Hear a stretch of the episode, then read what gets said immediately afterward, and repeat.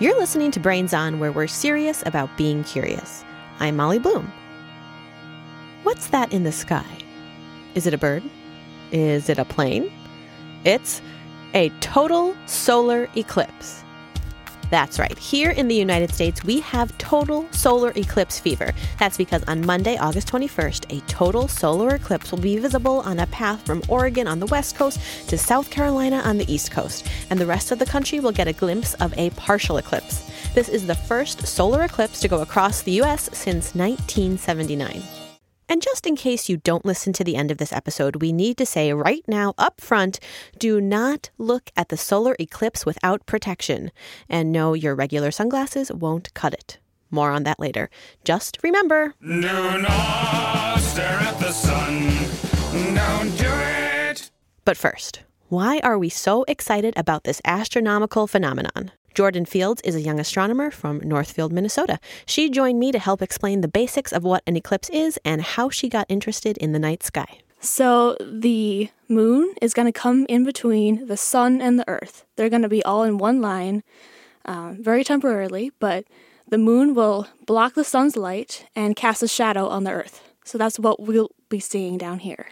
So, why is it that you can only see the total eclipse in like some parts of the United States? Because for us, like in Minnesota, we'll only see a partial eclipse because the moon won't be completely aligned with the sun up here because we're at a different um, longitude So that makes sense. and latitude.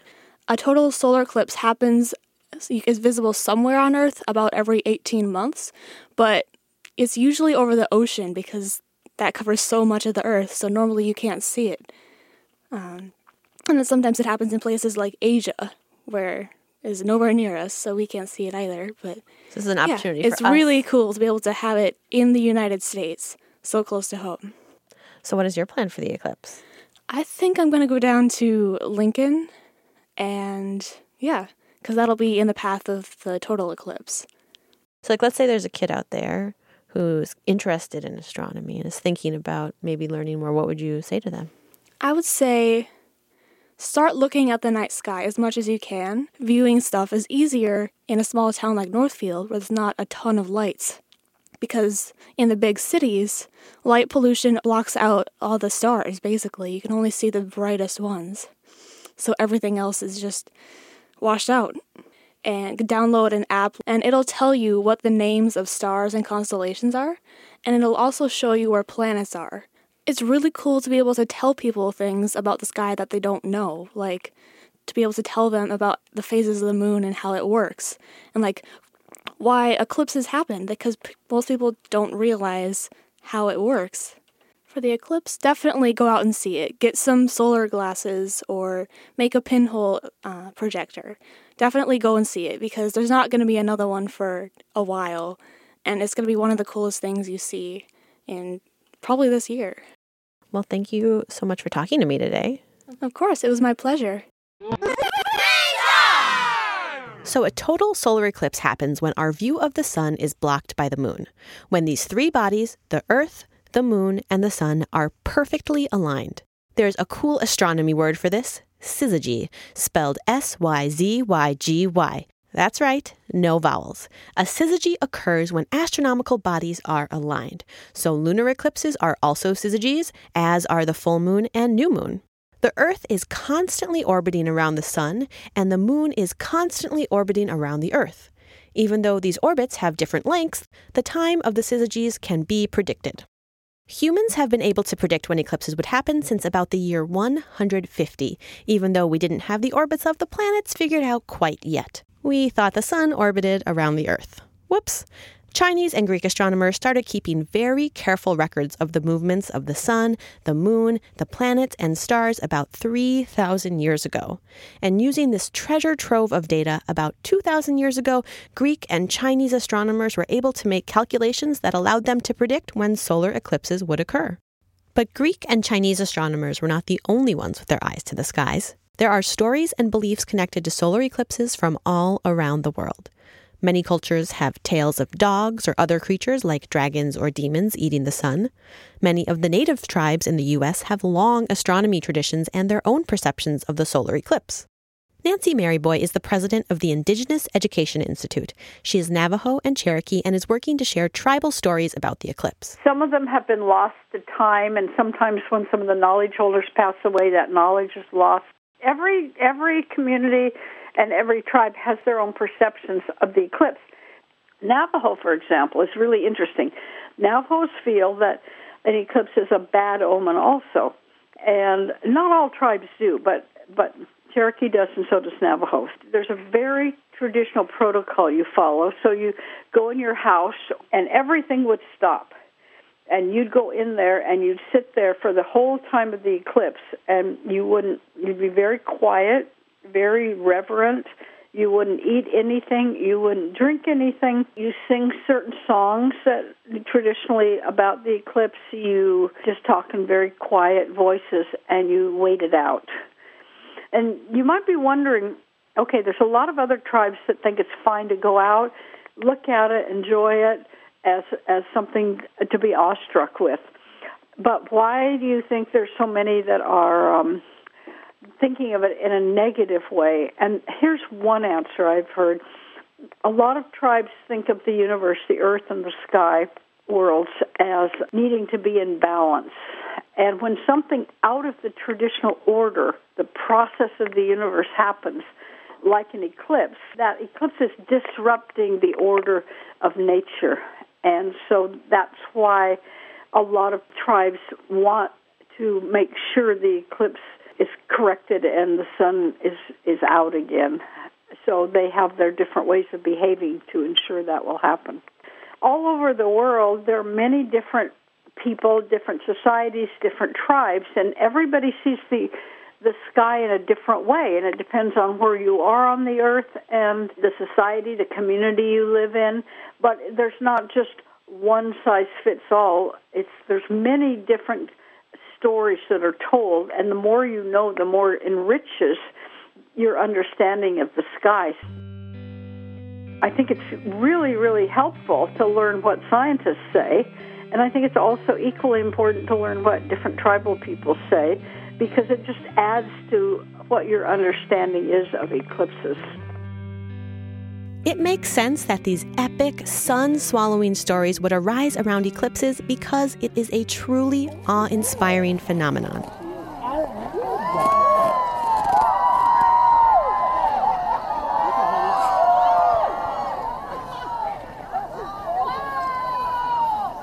That's the sound of people witnessing a total solar eclipse in Svalbard, Norway in 2015.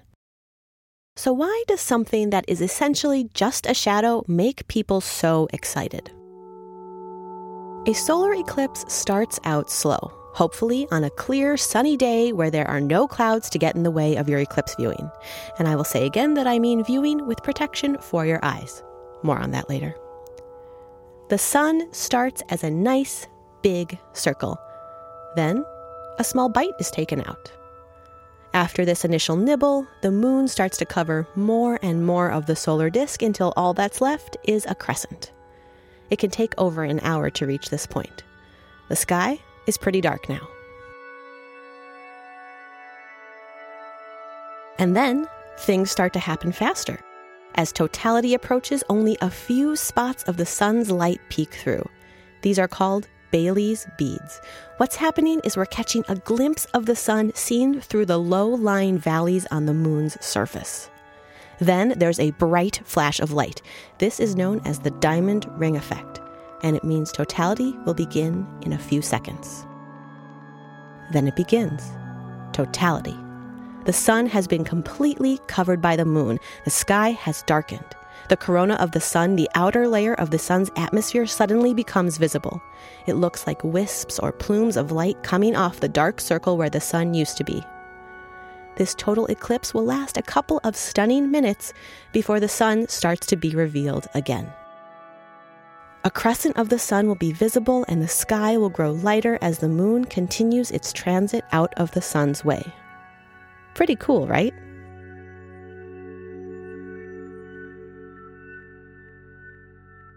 If you won't be in the US for this solar eclipse, there are plenty more coming up. In 2019 and 2020, a total solar eclipse will be visible in Chile and Argentina. In 2024, Mexico, US, and Canada will get the treat. In 2026, it will be Greenland, Iceland, and Spain's turn. 2027 brings the phenomenon to Morocco, Spain, Libya, Saudi Arabia, Algeria, Egypt, Yemen, and Somalia. And 2028 will bring the show to Australia and New Zealand. And if you happen to be in any of these places during the eclipse, please remember Do not stare at the sun. Don't do it. solar eclipses are a delight for the protected eyes, but now it's time for a delight for the ears. It's time for the mystery sound. Mystery sound. Here it is.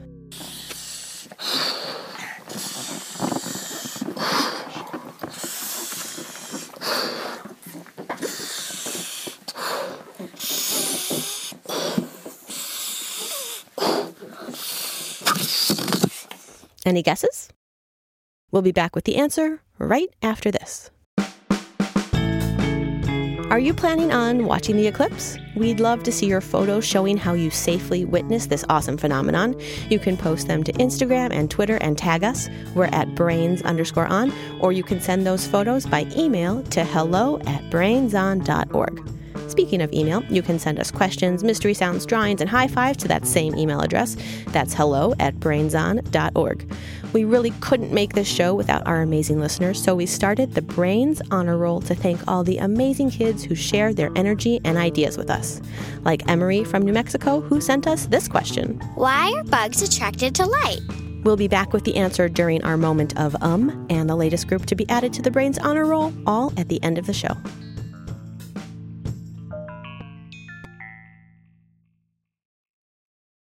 Before we get back to how to treat your eyes well during an eclipse, let's go back to that treat for your ears.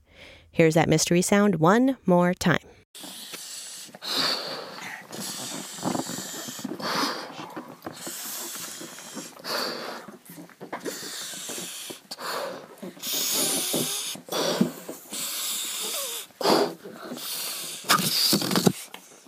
Here's a hint these celebratory orbs are filled with an invisible substance. Any new thoughts? Here's the answer. I'm Gabriel from Denver, Colorado. That was the sound of me blowing up a balloon and letting it go. At the end, you're hearing the air coming out of the balloon. My favorite thing about a balloon is that once you finish tying up the balloon, you get to play with it. Brains on. I know we're all hoping for clear skies on August 21st so we can get a glimpse of a full or partial eclipse. But, but, but you cannot just go out and stare at the sky. Nope. Please don't, really, don't do it. Here to explain why is optometrist and astronomer Dr. Ralph Chou from the University of Waterloo in Ontario, Canada. You know, we uh, are hardwired in our brains not to look at a really bright object. And there's a good reason for this. Bright light, like the light from the sun, can seriously damage our eyes. It's not the light inherently that's bad because, you know, uh, our eyes are evolved to take the light energy, turn it into a nervous signal that our brains interpret as vision. The problem with looking at the sun is that it's just too much light entering the eye. It just overwhelms the light sensitive cells, the photoreceptors at the back of the eye. When these photoreceptors get overwhelmed, they start to break down. And when they start to break down, this process generates chemicals, and these chemicals cause further damage to the cells in our eyes that help us see. You know how when you sometimes look at a bright light, like a lamp or flashlight, afterwards you'll have a dark spot in your vision? Yeah, that's what we call a, an after And what it is, is an indicator that the photoreceptors that actually originally picked up the signal, that part just isn't responding. Let's say you overcome your aversion reflex because you want so badly to look at this really cool solar eclipse. You'll be doing damage and you won't even know it. If you burn your finger, you'll know it's burned because you'll feel pain. But in the eye, the problem is there are no pain receptors at the back of the eye. You don't feel it, and you know, you go to sleep, everything's fine. You wake up the next morning, and all of a sudden you realize you can't see the face in the mirror, you can't see the face of the person across the table at breakfast, You can't read your newspaper.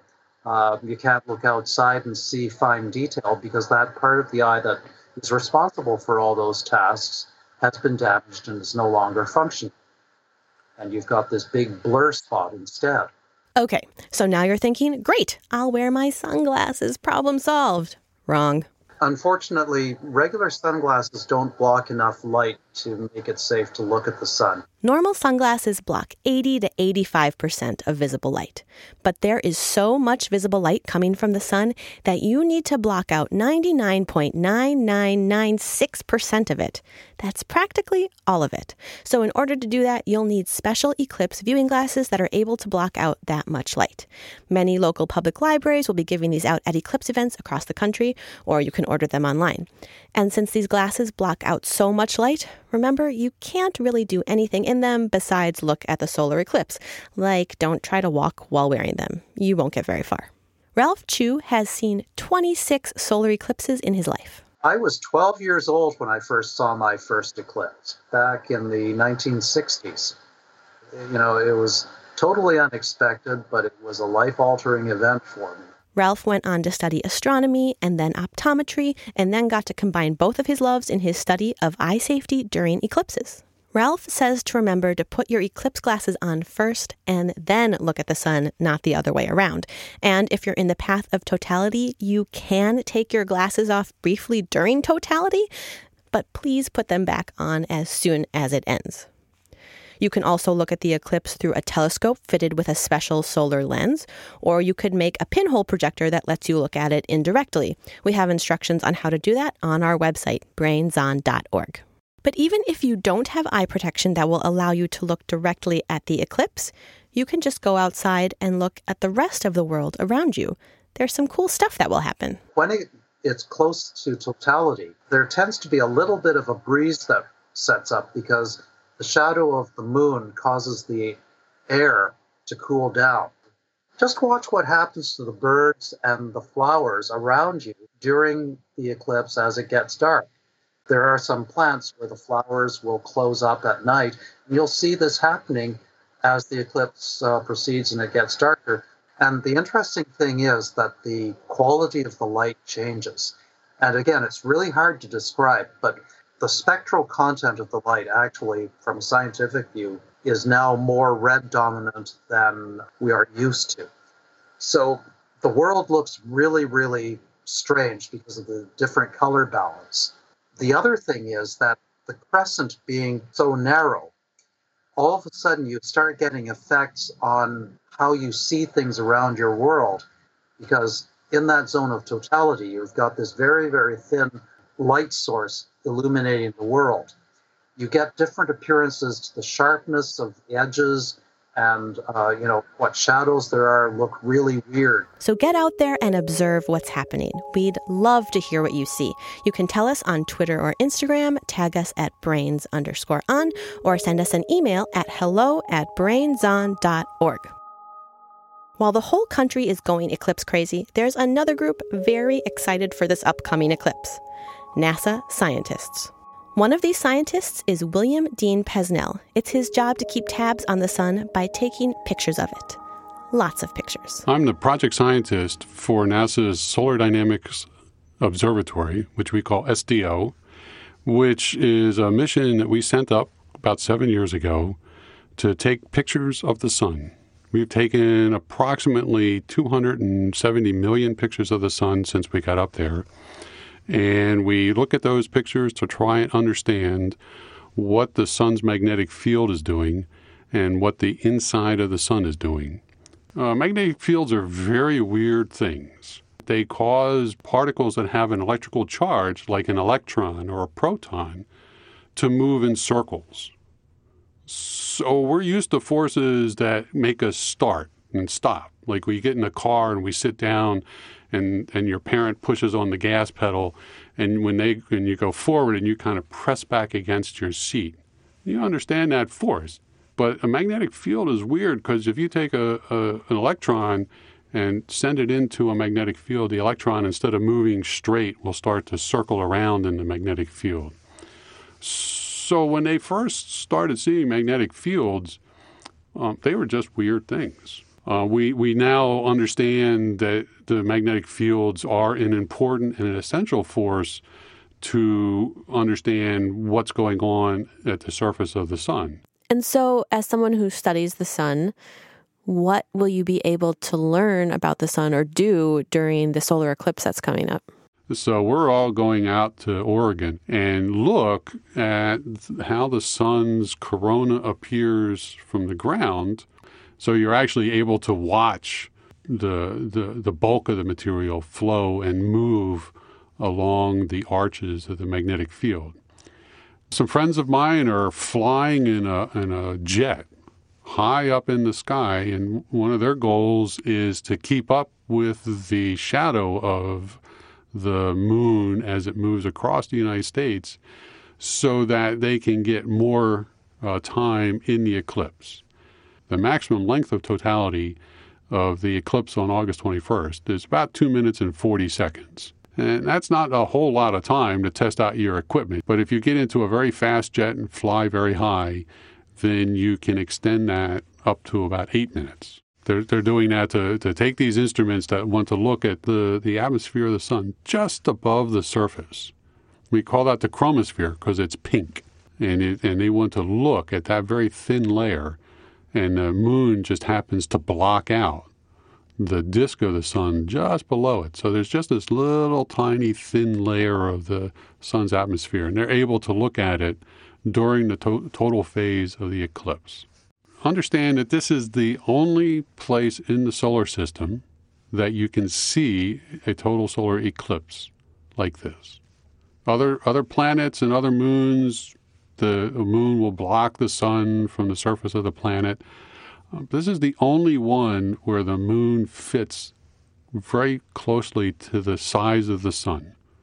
And it allows us to see a part of the sun that is otherwise invisible from the ground because the moon blocks all that bright light from the disk of the sun and allows us to see the corona and chromosphere. The moon fits very tightly inside.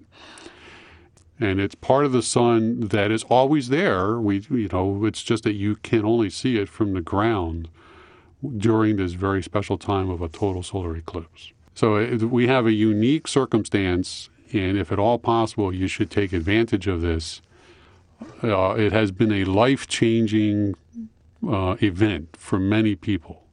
Of course, people that I know, because you know we're all science nerds. Um, has it has it been that way for you? Right. To me, it's always amazing to look at the sun because you know every day I look at images of the sun and it's like, wow, how, how do you do this? but I, I think uh, this one, especially in the path of totality, um, is something that once you see, you'll, you'll never forget. Dean gave us some other fun ideas for activities to do during the eclipse. You can head to our website to find out about them. That's brainson.org. Here's hoping for clear skies for all of you trying to see the solar eclipse on August 21st. We'd love to hear about your eclipse viewing experiences. You can send emails, drawings, and photos to hello at brainson.org, or you can post them on Instagram and Twitter and tag us. We're brains underscore on. And remember, do not stare at the sun. Don't do it. Now, before we go, it's time for our moment of um. My name is Emery Whitaker from Las Cruces, New Mexico. My question is why are bugs attracted to light? Well, there's a lot of different thoughts on this question. It's been asked many, many times. Hi, my name is Pam Lesvich, and I'm a naturalist here at Dodge Nature Center. One of the ideas is that insects learned to navigate or find their way around by the natural light far in the stars. And when we put fake lights that people use out, it confuses the insects and they fly towards them thinking that they're the stars. There's another reason that people think it might happen because they think the boys might be thinking that the lights are girl insects and they're flying towards the girls. The third reason that people think insects fly towards the light at night is a flight or fight action. And what happens is if they sense movement from people, they are frightened and they will fly towards the light thinking it's the natural starlight in the sky. So, those are the ideas that people have on why insects fly towards the light at night. Um, Um, um. I'll try not to get distracted by this beautiful glowing light as I read the most recent group to be added to the Brains Honor Roll.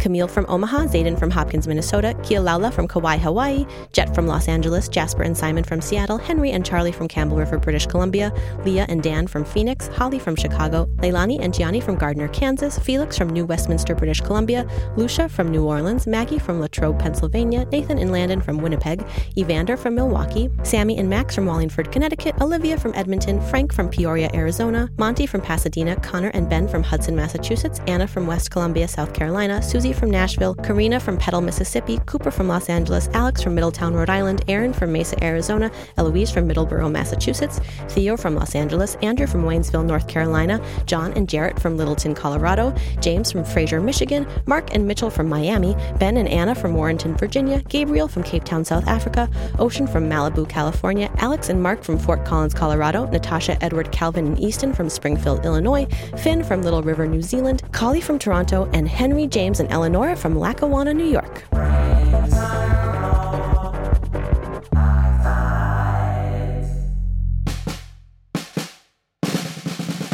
That's it for this episode of Brains On. Brains On is made possible in part by a grant from the National Science Foundation. Many thanks to Alexander Jones, Gav Vod, John Moe, Emily Bright, Michaela Sosby, Karen Fox, Veronica Rodriguez, Rainbow Symphony, Trenny Field, Cindy Bleha, Rich Melnick, and Raul Escobar. You can contact us anytime by sending emails to hello at brainson.org or you can send us physical mail. You'll find our mailing address at our website, brainson.org. Thanks for listening. Do not stare at the sun. No, do not stare at the sun. Don't do it. Do not stare at the sun. Do not stare at the sun. Do not stare at the sun. Seriously, don't do it.